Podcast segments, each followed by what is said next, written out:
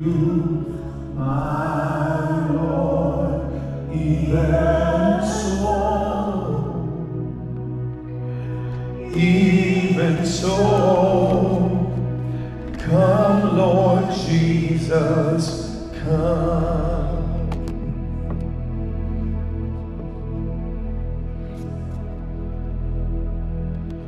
Even so, come, Lord Jesus, come.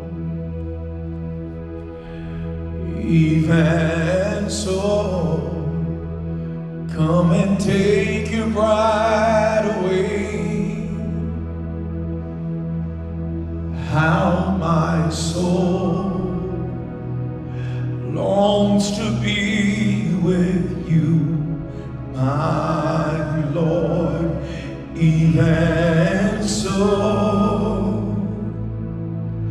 even so, come, Lord Jesus, come.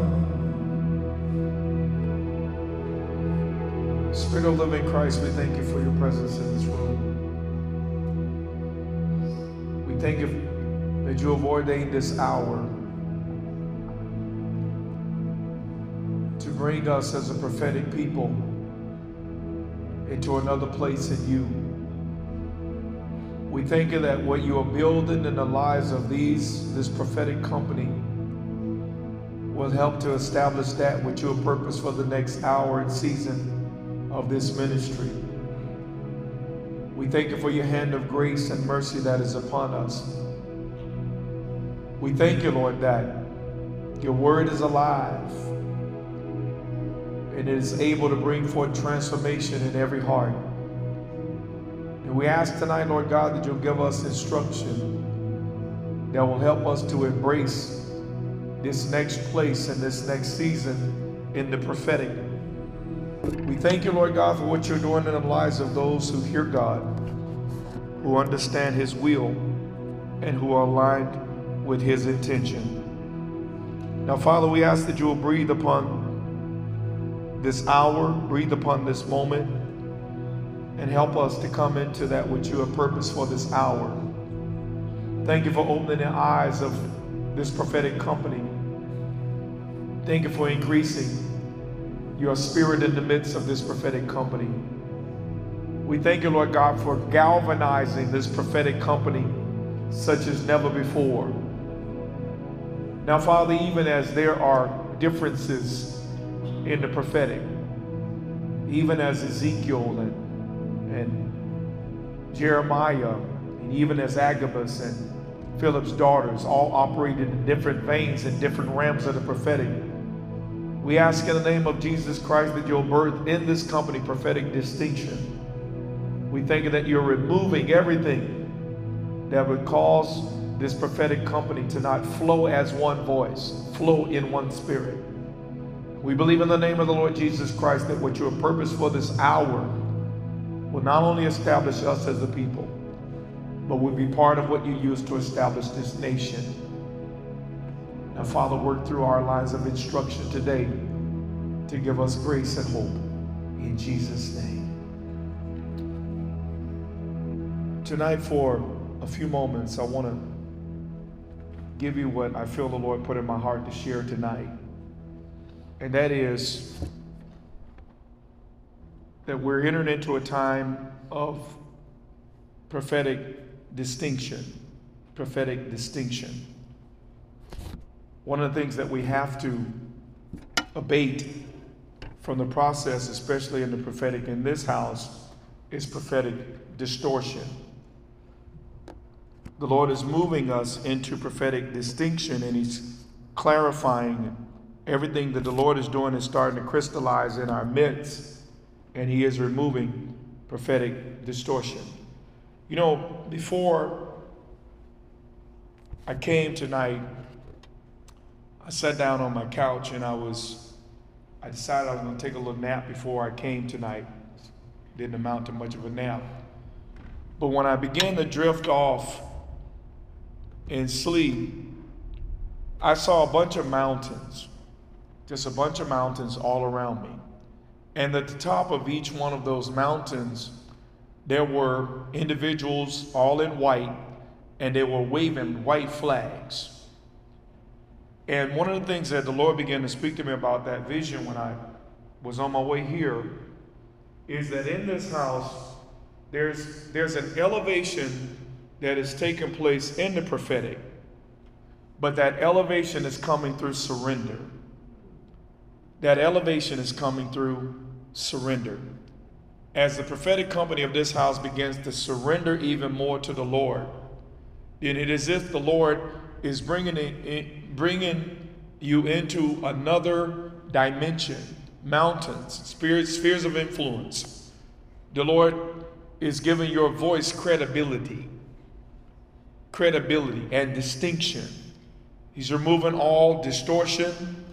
He's removing everything that serves to distract.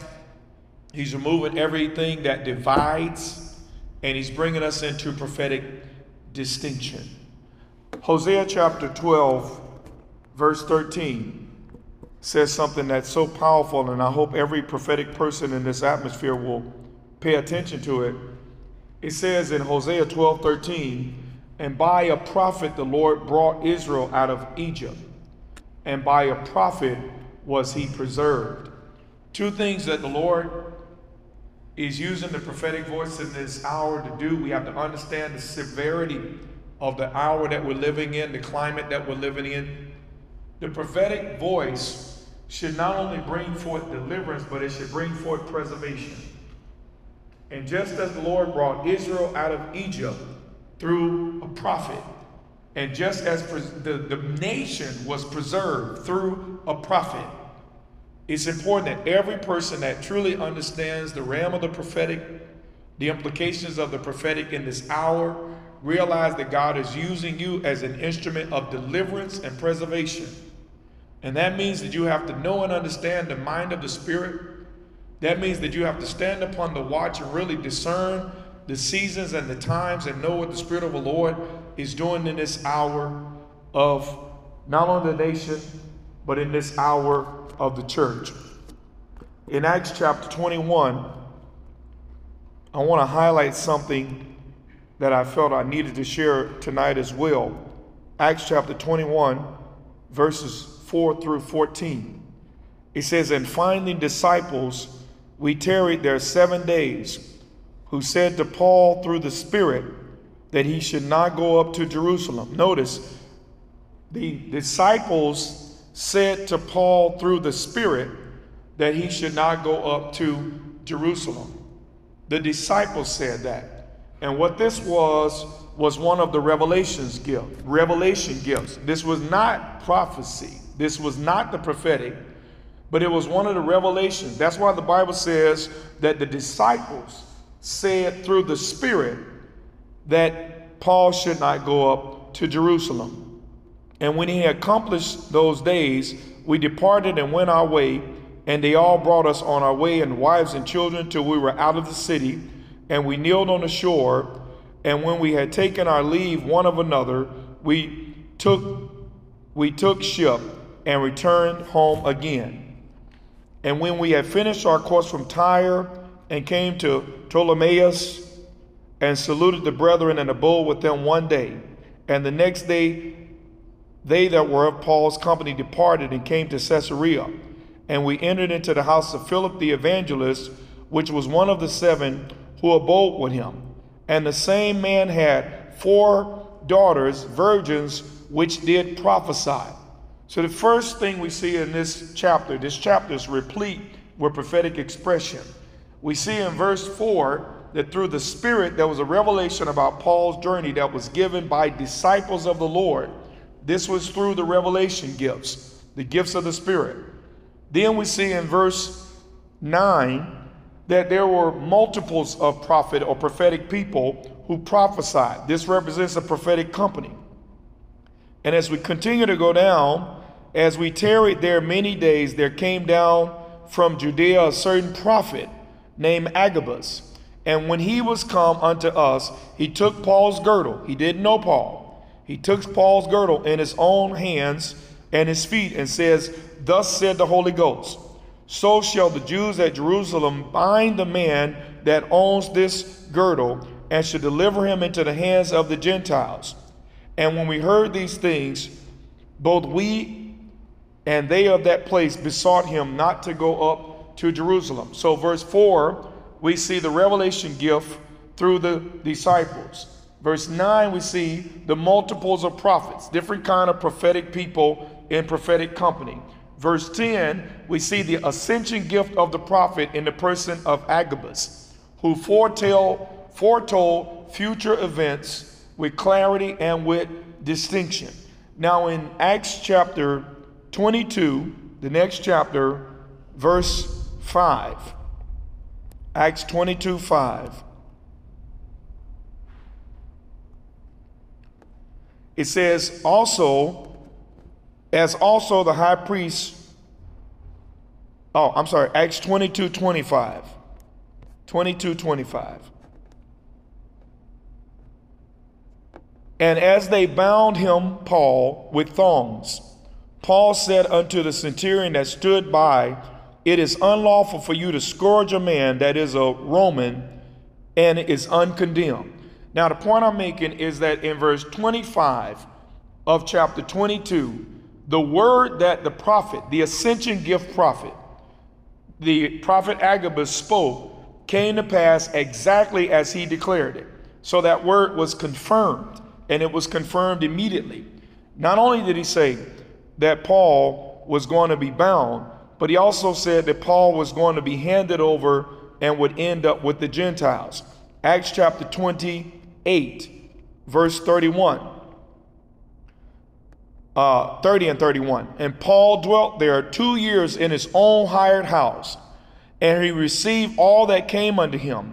And, and preaching, actually, I want to go up before that. Verse 20, verse 28. Be it known, therefore, unto you that sal- the salvation of God is sent unto the Gentiles, and they will hear it and when he had said these words, the Jews departed and had great reasoning among themselves. And Paul dwelt there two whole years in his own hired house and received all that came unto him, preaching the kingdom of God and teaching those things which concern the Lord Jesus Christ with confidence, no man forbidding him. Now, there's a trail here I want you to notice in the prophetic. There's a purpose I'm, I'm follow, I want you to follow this because we got to have prophetic distinction in the house. We can't have prophetic distortion. There are times in the prophetic when it is, again, there are times in the prophetic realm of this prophetic dimension when in chapter 21, verse 4, God is speaking through the disciples by the Holy Spirit. This is one of the revelation gifts.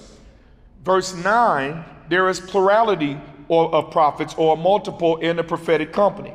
Verse 10, we see the ascension gift, which is Agabus, who is a prophet, who declared exactly what would happen to Paul, exactly the circumstances of Paul's life, and exactly the outcome. One chapter 22, that revelation was confirmed. Chapter 28, Paul ends up exactly with the Gentiles. Now, why am I saying that? Because one of the things that the Lord put on my heart to declare tonight was that this would also be a season of prophetic yield, prophetic yield. And what I mean by that, that the sum of a the that, that we come to a place where the sum of a prophecy adding up and measuring up to produce what God said is made visible more readily. You know, one of the easiest things it is for this prophetic company to do is to prophesy over babies during dedication. Because we got 20 years or so before we'll ever see anything that said come to pass. 20 years or so.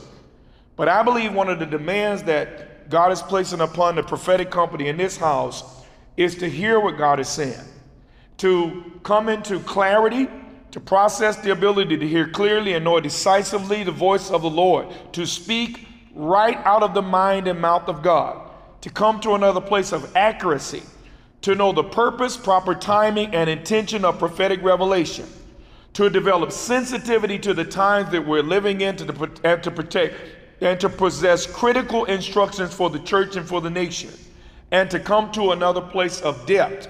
That is, to be able to come into greater depth of self, a crucifixion of presumption, the flesh, and vanity. So, Father, even now, we thank you right now that you are working in this atmosphere. You're working within the framework of this prophetic company. Father, not only to bring us into prophetic distinction, but to cleanse all prophetic distortion, to cleanse everything that brings distraction in the prophetic in this house, to cleanse every level of division in the prophetic. We thank you, Father, that the prophetic voice is nothing less than your mouth. It is nothing less than your heart and your mouth and your will being revealed through the instrument that you have chosen and set aside for your purpose. So, in the name of the Lord Jesus Christ, we submit unto you this prophetic company. And we ask in the name of the Lord God that there will be none among us who would just utter vain words. Father, we thank you that the prophetic is not on display. We think that there is no showmanship, there is no one upmanship, but Father, only that which proceeds from the very heart and mouth of God will be uttered by the prophetic company. We declare it to be so in Jesus' name.